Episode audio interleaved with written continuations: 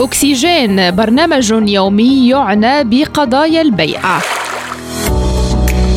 وقفة عند ظواهر تخل بالتوازن الطبيعي للأرض. أكسجين نافذة خضراء على إنجازات ومبادرات لحماية كوكب الأرض. مستمعي ريم راديو أهلا بكم في حلقة جديدة من برنامجكم اليومي أكسجين. التكنولوجيا الخضراء أو التكنولوجيا النظيفة المعروفة أيضا باسم كلين تك هي أي تقنية تهدف إلى تحسين وتقليل التأثير السلبي على البيئة. ويمكن القيام بذلك من خلال استخدام الموارد بشكل مستدام أو حماية البيئة بطريقة ما. أو من خلال استخدام تحسينات كبيرة في كفاءة الطاقة أثناء التطوير.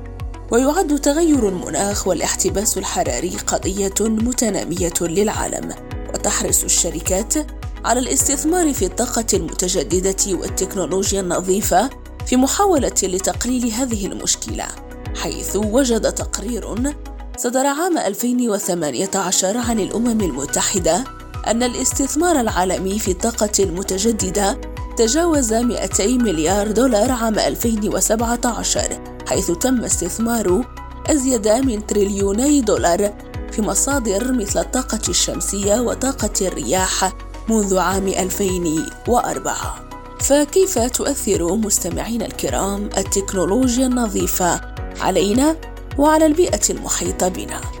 هناك العديد من الأمثلة المختلفة للتكنولوجيا الخضراء التي قد لا تدرك أنها شكل من أشكال التكنولوجيا النظيفة.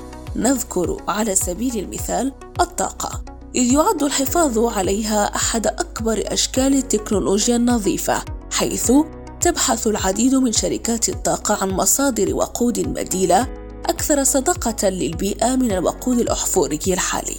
إعادة التدوير. يمكن إعادة استخدام العديد من الموارد عدة مرات إذا تم إعادة تدويرها بشكل صحيح، ويمكن أن يتراوح هذا من البلاستيك الذي يعاد استخدامه عدة مرات في حاوية نستخدمها للطعام وحتى القدرة على إعادة تدوير المياه أو النفايات في عمليات التصنيع. ماء نظيف. تستخدم التكنولوجيا النظيفة والخضراء لتنقية موارد المياه. بحيث يمكن جعل المياه القذرة آمنة أو يمكن إزالة الملح من مياه البحر مما يزيد من توافر مياه الشرب النظيفة والآمنة.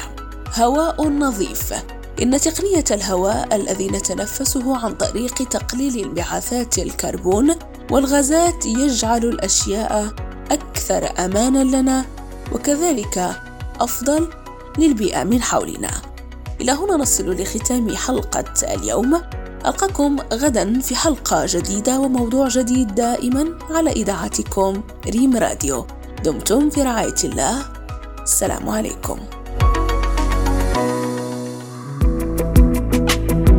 برنامج أكسجين ترقبوه كل يوم مع هاجر الراضي على إذاعة الأخبار المغربية ريم راديو.